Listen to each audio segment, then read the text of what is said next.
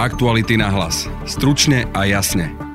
Na očkovanie sa môžu prihlásiť od minulého týždňa ľudia nad 16 rokov. Zatiaľ sa nám však ukazuje nízky záujem. Rozprávali sme sa o tom so sociologom Slovenskej akadémie vied Robertom Klobuckým. Na Slovensku na rozdiel od iných krajín je obrovský, naozaj obrovský rozdiel v tej ochote dať sa zaočkovať podľa, podľa teda politických preferencií. Dlhodobo sa ukazuje, že ochotnejší dať sa zaočkovať sú priaznivci vládnych strán a naopak priaznivci opozičných strán tí deklarujú, že sa teda zaočkovať nechcú dať. Bývalý generálny prokurátor Dobroslav Trnka čeli obžalobe za zneužívanie právomocí verejného činiteľa. Ako to súvisí s nahrávkou Gorila? Budete počuť komentátora Aktualít Mareka Vagoviča. Ja si myslím, že nad ním sa zaťahli mračná už pomerne dávno, e, najneskôr od toho známeho telefonátu s Marianom Kočnerom. Naozaj, že sa mu to kopí z rôznych strán a, a to ešte pravdepodobne nebude všetko. Práve počúvate podcast Aktuality na hlas. Moje meno je Denisa Hopková. Naše podcasty vznikajú vďaka vašej finančnej podpore. Môžete nás podporiť cez službu Actuality Plus už od 99 centov za týždeň alebo od 3,60 za mesiac. Všetky možnosti nájdete na webe Actuality.sk lomka plus. Aktuality na hlas. Stručne a jasne. Hoci sa minulý týždeň otvorilo očkovanie pre ľudí nad 16 rokov, na veľký záujem to zatiaľ nevyzerá. Takto to včera uviedol dnes už odvolaný riaditeľ Národného centra zdravotníckých informácií Robert Suja.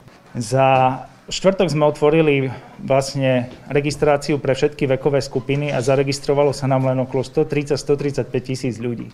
Čo si myslím, že to, bolo, to je to číslo, o ktorom by sa malo rozprávať, lebo tá miera registrácie je extrémne nízka keď sa pozriem do budúcna, tak sa môže stať, že o také 3-4 týždňa môžem osobne zagratulovať každému, kto sa prihlási cez registráciu, lebo budú tie počty také nízke. Keby som zobral nejaký len základný odhad, môj subjektívny, tak miera zaočkovania na Slovensku nedosiahne 38%, to je taký realistický odhad. A ten optimistický, ten optimistický by predpokladal, dajme tomu, že miera registrácie bude niekde na úrovni 50 tisíc ľudí týždenne, tak v auguste by sme mohli dosiahnuť nejakú úroveň 48%, čo stále nedosiahneme ani kritickú masu. Naozaj každý, kto má záujem, si neviem predstaviť, že by sa nedostal k vakcíne a problém bude úplne niekde inde, ako získať tie ďalšie masy, doslova masy, aby sa začali hromadne registrovať. Čo je za tým? Naozaj sa ľudia nechcú zaočkovať alebo len čakajú na to, kým si budú môcť vybrať vakcínu? O tom všetkom som sa rozprávala so sociológom Slovenskej akadémie vied Robertom Klobuckým, ktorý dlhodobo mapuje záujem ľudí o očkovanie. My z tých výskumov sme dlhodobo zisťovali, že to, ten záujem o očkovanie nie je príliš veľký a paradoxne, preto paradoxne hovorím, on sa zvyšuje. Keď sme teda robili výskum niekedy v novembri, tak nám len niečo viac ako 20% ľudí povedalo, že je ochotných dať sa zaočkovať. Teraz to bolo naposledy koncom marca nejakých 42% a, a viac ako 7% už bolo zaočkovaných z tých, ktorí sa zúčastnili tohto výskumu, čiže to je dokopy nejakých 50% z tej populácie nad 18 rokov. Uh, lenže uh, teraz tie najnovšie správy, čo sú, tak tie hovoria o tom, že sa veľmi málo ľudí hlási do tej čakárne na očkovanie, čo nemusí byť teda celkom úplne e, tá istá vec, pretože zase z tých výskumov vieme, že ľudia by sa aj dali zaočkovať, ale dosť im záleží na tom, že akú vakcínu dostanú. A vieme vlastne, že v tej vekovej kategórii od 18 do 60 rokov sa v súčasnosti očkuje iba AstraZeneca a to práve nie je tá vakcína, ktorú chce väčšina ľudí dostať. Ja si myslím, že ak sa otvorí očkovanie aj pre uh, nižšie vekové skupiny uh, Pfizerom a Modernou, tak ten počet ľudí v tej čakárni narastie. Každopádne, keď sa na to pozrieme, nie je to, že najvyššie číslo a k tej kolektívnej imunite zjavne potrebujeme ešte viac ako, ako to, čo možno, že príde aj keď teda už bude dostupný Pfizer alebo teda ďalšie vakcíny. Môže byť za tým naozaj len ten, ten strach z tej vakcíny alebo môže byť za tým aj niečo iné? Viacero vecí vlastne uh, túto ochotu dať sa zaočkovať ovplyvňuje. E, jedna, jednou z, prv, z prvých vecí je vlastne strach z epidémie, strach z ochorenia. Tam sa nám ukazuje, že v tých časoch, keď sa ľudia viac boja, alebo tí ľudia, ktorí sa viac boja ochorenia, tak tí sú ochotnejší dať sa zaočkovať. Čo teda e, sa dá predpokladať, že teraz sa epidemiologická situácia zlepšuje, čiže tento faktor hrá vlastne proti očkovaniu, pretože ak budeme mať denne len niekoľko desiatok nových prípadov a takmer žiadne úmrtia, tak ľudia si znova začnú myslieť, že vlastne po epidémii a to očkovanie im môže priniesť viac nejakých negatív ako pozitív. No a potom veľmi dôležitý faktor sa nám ukazuje tiež nejaká viera v nejaké konšpiračné teórie. Vo všeobecnosti postkomunistické krajiny veria konšpiračným teóriám viac ako povedzme tá západná Európa. Slovensko v tomto nejako nevyniká. Je teda typickým takým postkomunistickým štátom, kde ľudia veľmi, veľmi vo veľkej miere vlastne veria týmto konšpiračným teóriám. A ukazuje sa od samého začiatku tých meraní pred rokom, že napríklad ľudia, ktorí sú presvedčení, že ten koronavírus bol umelo vyrobený v laboratóriu a zámerne rozšírený medzi ľudí, tak tí deklarujú o mnoho nižšiu ochotu dať sa zaočkovať ako povedzme tí ľudia, ktorí súhlasia s tým rozšíreným názorom vedcov, že vlastne išlo o nejaký prirodzený prenos zo zvieraťa na človeka. Môže to čiastočne vysvetľovať, prečo povedzme bude na Slovensku menej zaočkovaných ako niekde v Nemecku alebo v Veľkej Británii. Je to ale teda veľké percento ľudí, ktorí veria týmto konšpiráciám a že sú, sú to takí ľudia, ktorých dajme tomu nepresvedčí nič? Tam je ďalší problém, že sme mali vlastne vo výskume aj ďalšie otázky, ktoré smerovali nie konkrétne k očkovaniu proti koronavírusu, ale vo všeobecnosti e, názory na očkovanie ako také, prípadne na názory na očkovanie detí, na povinné očkovanie detí a podobne. A z toho sa ukazuje, že existuje asi na Slovensku také tvrdé jadro tých antivaxerov. Ja by som ich odhadoval na, na takých 15, 20, možno 25 z populácie, ktorí vlastne aj pri takýchto otázkach tvrdia, že teda, že očkovanie nie je na nič dobré, že očkovanie je vlastne len nejaký projekt farmafíriem a podobne. A predpokladám, že takéto názory bude veľmi ťažké vyvrať. Ja si myslím, že e, by bolo dôležité a, a považoval by som za veľký úspech, ak by sa nám podarilo zaočkovať e, v tej vekovej kategórii nad 18 rokov, povedzme tých 70 populácie. E, myslím si, že naozaj to by sa malo hodnotiť ako veľký úspech, lebo e, zo všetkých tých výskumov sa mi zdá, že tam niekde bude tá horná hranica. Kde sa teda stala chyba, ak tu máme proste, dajme tomu, 15, 20, 25% ľudí, ktorí naozaj natoľko pochybujú o tom očkovaní a nedôverujú mu. Kde sa stala tá chyba? Že či to bolo tým, že dajme tomu e, to spochybňovali aj politici? No, vysvetlenia k tomuto sú viaceré a myslím, že celkom dobre sedia aj na Slovensko. E, jednak je to nižšia dôvera v inštitúcie. Vieme, že na Slovensku je pomerne e, nízka dôvera v rozličné inštitúcie štátne, e, typu vláda, zdravotníctvo, ale aj neštátne typu veda a podobne. E, a to sa zase vysvetľuje tým, že v tých postkomunistických krajinách jednak tieto inštitúcie boli nejakým spôsobom zdiskreditované tým predchádzajúcim komunistickým režimom, ale tiež tým vývojom vlastne v tej postkomunistickej transformácii, kde tie inštitúcie často zlyhávali. To je jedno z tých vysvetlení. A druhé z vysvetlení hovorí o tom, že e, to súvisí s mierou e, vnímanej korupcie. Krajiny, v ktorých, je, e, ktorých občania vnímajú veľkú mieru korupcie, prirodzene nedôverujú inštitúciám a snažia sa vysvetľovať e, veci práve takýmito konšpiráciami, pretože vlastne aj tá korupcia je istým druhom konšpirácie a toto tiež na Slovensko pomerne celkom dobre sedí. No a tretie vysvetlenie súvisí vlastne e, s nejakou mierou rozšírenia nejakých populistických politických strán v verejnom priestore. Veľmi zjednodušene, keď povieme, že populisti sú tí, ktorí tvrdia, že tie elity nám chcú zle elity chcú obyčajnému človeku robiť iba zlé a vlastne my sme tí, ktorí tie elity nejakým spôsobom dokážeme ovládať a my vlastne pre vás, obyčajných ľudí, budeme robiť dobre.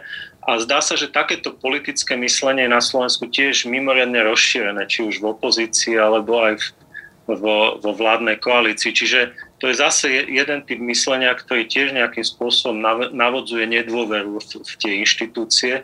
No a potom v tej chvíli, keď vlastne tie inštitúcie potrebujú získať dôveru toho občana, získať dôveru v to, že vlastne to očkovanie je relatívne bezpečné a dokáže tú spoločnosť celkom dobre ochrániť, tak v tej chvíli sa vlastne ukáže, že ako my ako spoločnosť máme obrovský problém s týmto pretože ľudia tým inštitúciám jednoducho nedôverujú. Vy ste spomínali tých politikov, to ste spomínali takých, ktorí napríklad aj spochybňujú to očkovanie, ale potom tu máme napríklad politikov, ktorí ako keby nespochybňujú očkovanie, len hovoria, že nevedia, či sa dajú zaočkovať, respektíve či sa dajú zaočkovať napríklad AstraZeneca a podobne. Nakoľko dokáže toto ľudí ovplyvniť k tomu, že sa rozhodnú, že nejdu očkovať, napríklad ten, ten názor politika, respektíve kto dokáže tých ľudí e, motivovať a presvedčiť k tomu, aby sa rozhodli, že sa pôjdu očkovať? Myslím, že toto je tiež jeden významný dôvod, ktorý som vlastne predtým nespomenul, že tiež sa nám ukazuje, že e, na Slovensku na rozdiel od iných krajín je obrovský, naozaj obrovský rozdiel v tej ochote dať sa zaočkovať podľa, podľa teda politických preferencií. Že jednoznačne dlhodobo sa ukazuje, že ochotnejší dať sa zaočkovať sú priaznivci vládnych strán a naopak priaznivci opozičných strán tí deklarujú, že sa teda zaočkovať nechcú dať. A a to práve súvisí podľa mňa aj s tým nejednoznačným vyjadrovaním tých lídrov, tých opozičných strán, ktorí, myslím, dvaja z nich vôbec pochybňujú a odmietajú očkovanie a ten tretí sa k tomu snaží e, stavať tak trocha neutrálnejšie, ale tiež jasne to očkovanie nejak nepodporuje. Myslím, že to je aj v európskom meradle e, dosť, dosť raritná situácia, že vlastne takmer komplet opozícia si celý ten projekt očkovania ako keby nezobrala za svoj a, a nejakým spôsobom ho spochybňuje. Ja si myslím, že to je veľmi nebezpečné a v konečnom dôsledku to môže mať pre celú spoločnosť dosť zlé následky. Aby som nezostal len pri tej opozícii a, a pri tých konšpiráciách, tak ja si myslím, že veľkú, ale naozaj veľkú mieru, uh, veľkú mieru zodpovednosti za to, že ako v súčasnosti vyzerá uh, ten stav s ochotou dať sa zaočkovať na Slovensku a reálne s priebehom očkovania má práve vládna koalícia, pretože sa mi zdá, že ten doterajší prístup k tej očkovacej kampani bol veľmi pasívny. Celé, čo vlastne slovenský štát spravil, tak bolo, že sme dostali nejaké vakcíny z Európskej únie a teraz sme založili nejaké očkovacie centra a vlastne je na občanovi, aby sa sám prihlásil a došiel do toho očkovacieho centra. Chýba mi tam taký aktívnejší prístup zo strany štátu, ktorý by vlastne napríklad vo Veľkej Británii tam tých tam tých jednotlivých občanov vlastne pozývajú na to očkovanie. Každý dostane termín a, a, a vlastne na ten termín môže prísť. Čiže nie je to na, na jeho nejakej na neho nejaké ochote si to tam v nejakom komplikovanom systéme vyplniť a dostať nejaký termín, ale štát je ten proaktívny, ktorý sa tomu venuje. Ďalšia vec je, že vidíme, že máme veľký problém s očkovaním seniorov. Od samého začiatku bolo jasné, že to je veľmi špecifická veková kategória. Tí ľudia sú často veľmi ťažko mobilní, sú konzervatívni. Na toto všetko by o mnoho lepšie ako tie veľké očkovacie centra, ktoré sú v podstate len v tých väčších mestách, tak o mnoho lepšie by bolo, keby sme e, na Slovensku e, toto riešili mobilnými nejakými výjazdovými očkovacími e, týmami, ktoré by došli pomaly do každej obce a vlastne tak by sa tí seniory dali o mnoho ľahšie, ľahšie presvedčiť, pretože pre nich je často naozaj veľmi komplikované dostaviť sa niekde 50 km ďaleko a tam sa dať v cudzom prostredí, prostredí zaočkovať. Čiže podľa vás teda vláda neurobila dosť, keď mala a teda teraz, keď vidí, že ten záujem je nízky. Až teraz začína niečo robiť, lebo napríklad to, že budú chodiť za e, seniormi, e, sa má začať robiť. Takisto by chceli posielať tie letáky seniorom a rovnako už vlastne od 1. maja je tá vyhláška, že keď so seniorom príde niekto ďalší, tak aj jeho zaočkujú. Ale prichádza to teraz a to očkovanie už tu asi nejakú dlhšiu dobu. No, podľa mňa je obrovský škandál, že sa na Slovensku očkuje od januára teraz máme maj a ešte stále nemáme zaočkovaných všetkých klientov domov sociálnych služieb. Viac ako 100 domov sociálnych služieb ešte nie je zaočkovaných. Ako toto je neuveriteľné zlyhanie, podľa mňa, o ktorom sa málo hovorí. Sú krajiny, ktoré to stihli ešte v januári. V Európe sa začalo očkovať v Európskej únii z rovnakej štartovacej čiary. A sú krajiny, ktoré na konci januára, v polke februára mali 100% klientov takýchto domov sociálnych služieb zaočkovaných. My máme maj a ešte stále tento balvan stlačíme preto. A to je presne ten proaktívny prístup, lebo tam, tam nestačí niekomu nechať dať zriadiť očkovacie centrum, ale musíte vytvoriť nejaké očkovacie týmy a musíte ich nejak zorganizovať, aby vlastne chodili po takýchto zariadeniach. A toto sa zdá, že štát naozaj nie je schopný robiť. A ja sa čudujem, že keď dokážeme každý týždeň celoplošne antigénovo testovať, koľko to stojí peňazí a koľko to stojí úsilia a nedokážeme, nedokážeme toto, čo by sme v tejto chvíli naozaj potrebovali o mnoho viac, nedokážeme toto zorganizovať. Ja, ja to pokladám za obrovské zlyhanie.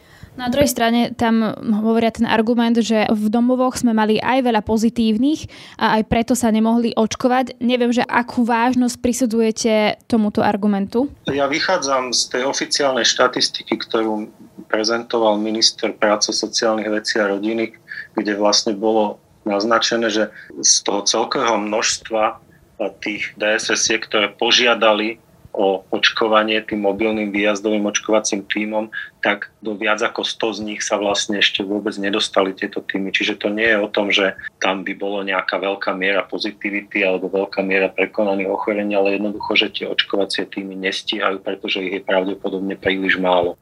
Vy ste spomínali, že ten jeden faktor aj je ten, je ten strach? Môže niečo štát spraviť s tým strachom ľudí? Ten strach je len jeden faktor. Ja si myslím, že tam, tam, tam to, tá ochota zaočkovať alebo nezaočkovať sa súvisí s viacerými vec, vecami a to je to, na čo ste vlastne teraz narážali a čo som ja nazval tým proaktívnym prístupom, že jednoducho, ak ten senior príde k, k obvodnému lekárovi, povedzme len na nejakú preventívnu prehliadku alebo na predpísanie liekov a pri tej príležitosti mu ten lekár ponúkne hneď aj očkovanie, tak ja si myslím, že má o mnoho väčšiu šancu ho presvedčiť alebo zaočkovať, ako keby sme čakali na to, že ten senior sa prihlási do nejakého uh, systému na internete alebo že jeho niekto prihlási na, do systému na internete a potom vycestuje do nejakej, do nejakej cudzej obce alebo, alebo mesta, aby sa tam dal zaočkovať. Čiže toto je podľa mňa jednoducho, štát by mal urobiť čo najviac preto, aby odstránil tie bariéry, ktoré vlastne v tom prístupe k očkovaniu ešte stále sú. Že to nemusí byť vždy len ten strach, môže to byť aj jednoducho nedostatok, nedostatok rešpektu a strachu z toho ochorenia a kombinovaný s tým, že vlastne ta, ten prístup k tomu očkovaniu stále nie je úplne jednoduchý. Zmráka sa nad bývalým generálnym prokurátorom Dobroslavom Trnkom. Prokurátor úradu špeciálnej prokuratúry na neho podal obžalobu pre zločin zneužívania právomoci verejného činiteľa. Súvisieť to má s nahrávkou Gorila. Viac už povie komentátor Aktualit Marek Vagovič. Ide o prípad, e, kedy bývalý generálny prokurátor Dobroslav Trnka mal disponovať e, nahrávkou Gorila z bytu na Vazovovej ulici. Byt bol vnímaný ako konšpiračný byt finančnej skupiny Penta a tú nahrávku ako verejný činiteľ mal samozrejme začať vyšetrovať, keď sa odozvedelo potenciálnej trestnej činnosti spojenej s podozreniami z korupcie, e, z privatizácie strategických podnikov v prospech konkrétnych zaujímavých skupín. Ale z toho, čo vieme, Dobroslav Trnka e, túto nahrávku žiadnym spôsobom nepreveroval. Naopak, podľa všetkého sa s ňou snažil obchodovať spolu aj s Marianom Kočnerom.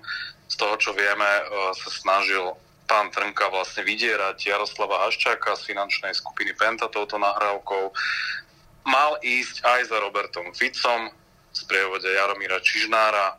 Aj tam mal byť nejaký pokus, ale toto nie je predmetom podľa všetko tej obžaloby. To súvisí s potenciálnym vydieraním Jaroslava Haščáka. Čiže snažil sa inými slovami tú nahrávku zobchodovať a profitovať z toho osobne. Pripomeňme si ešte, že ako sa tá nahrávka k nemu dostala a pokojne môžeš tak backgroundovo spomenúť aj to, že ako vydieral toho Haščáka, ako vtedy reagoval Haščák. Ono sa o tom pomerne písalo dosť, ale možno by nebolo zle si to teda nejak pripomenúť. Tam išlo o to, že Marian Kočner mal všetkého slúbiť Jaroslavovi Haščákovi, že žiadne skópie týchto nahrávok neexistujú, respektíve, že budú zničené, a, ale Dobroslav Trnka podľa všetko nejakou z tých kópií disponoval a ako keby na vlastné tričko mal ísť za tým haščákom a mal s tým pracovať. Vieme, že Nahrávka Gorily sa neskôr našla aj na nočnom stolinku Mariana Kočnera. Zjavne tých kópií bolo v obehu viac. Kočner to podľa všetkého s Haščakom už v minulosti, aspoň z toho, čo bolo medializované, mohol už nejakým spôsobom zobchodovať. Aj preto sa vlastne hneval na Trnku v tom známom telefonáte, kde mu nadával a správal sa k nemu veľmi takým ponižujúcim spôsobom, že prečo to robí, keď on už tomu Slávovi slúbil, že nič také nebude a tak ďalej. Čiže toto je asi predmetom teda tej obžaloby. Čo sa týka Jaroslava Haščáka, tak v rozhovore, ktorý sme s ním robili s Petrom Bardym niekedy v roku 2019 na jar, sa tváril, že ho nikto nevydieral, že za ním nikto nebol ani Trnka, ani Kočner a že v podstate s tým nemá nič spoločné, ale v tom rozhovore sa aj preriekol, keď de facto priznal, za koľko sa tá nahrávka zobchodovávala. To bolo také, také kúzlo nechceného, že v podstate v jednom momente ako keby hovoril ako človek znalý veci, ktorý presne ako keby vedel, za koľko tú nahrávku od koho kúpil. Ale samozrejme to oficiálne stanovisko je, že ho nikto nevydieral, nič nekúpil a tak ďalej, čiže vychádzame z toho, čo hovorí pravdepodobne aj orgánom činným trestnom konaní. Čo sa týka teda toho, že to prichádza až teraz, lebo niekto by si povedal však to už je dlhodobo známa vec, myslím, spis Gorila o tej nahrávke sa hovorí už dlhšie, čiže niekto by sa podľa mňa možno opýtal, že prečo to prichádza až teraz? Ešte možno dva roky dozadu nebolo verejne prístupná a známa vlastne samotná nahrávka, ktorá sa našla e, u Kočnera na nočnom stolíku. Čiže od tohto momentu sa bavíme už o zvuku, nielen o samotnom spravodajskom spise SIS s názvom Gorila a to je už oveľa silnejší samozrejme dôkaz. Hlas je proste viac ako analytický prepis. Dá sa to porovnať, či sú to ich reálne hlasy a dá sa s tým iným, iným spôsobom pracovať. Čiže orgány činné v trestnom konaní majú v rukách o, ako keby silnejší materiál, dôkaz, z ktorého sa dá ako keby o, lepšie sa s ním pracovať a dotiahnuť to až do štádia podania obžaloby. Uvidíme, ako to dopadne na súde. Čo to teda bude znamenať pre samotného Trnku a možno si to no, ako keby zhodnoťme z toho kontextu, že čomu dnes Trnka vlastne čelí? No tak to nie je jediný prípad, kde mu hrozí väzenie. Vieme, že sa vedie trestné stíhanie aj v kauze Glens House, známej bytovky Bernolákové, kde mal znovu konať ako keby v neprospech verejného záujmu a v prospech Kočnera. Je tam aj to známe video medzi Trnkom a Počiatkom, kde sa bavia o kauze typos, kde mal nejakým spôsobom pomáhať Počiatkovi. Môžeme teda povedať, že sa nad Trnkom zmráka? Ja si myslím, že nad ním sa zatiahli mračná už pomerne dávno, e, najneskôr od toho známeho telefonátu s Marianom Kočnerom a neskôr, aj keď bola medializovaná tá nahrávka Gorily, s ktorou mal nejakým spôsobom obchodovať a naozaj, že sa mu to kopí z rôznych strán a, a to ešte pravdepodobne nebude všetko, čo sme sa vlastne dozvedeli. Vieme o tom, že mal mať namontovanú kameru svojej kancelárie generálneho prokurátora, kde mohol byť kadekto s politikou verejných činiteľov nahratý. Vieme, že Marian Kočner to tam inštaloval tú kameru. E, uvidíme, či z tohoto ešte nevypadne množstvo ďalších skutkov, možného zneužívania, korupcie a tak ďalej.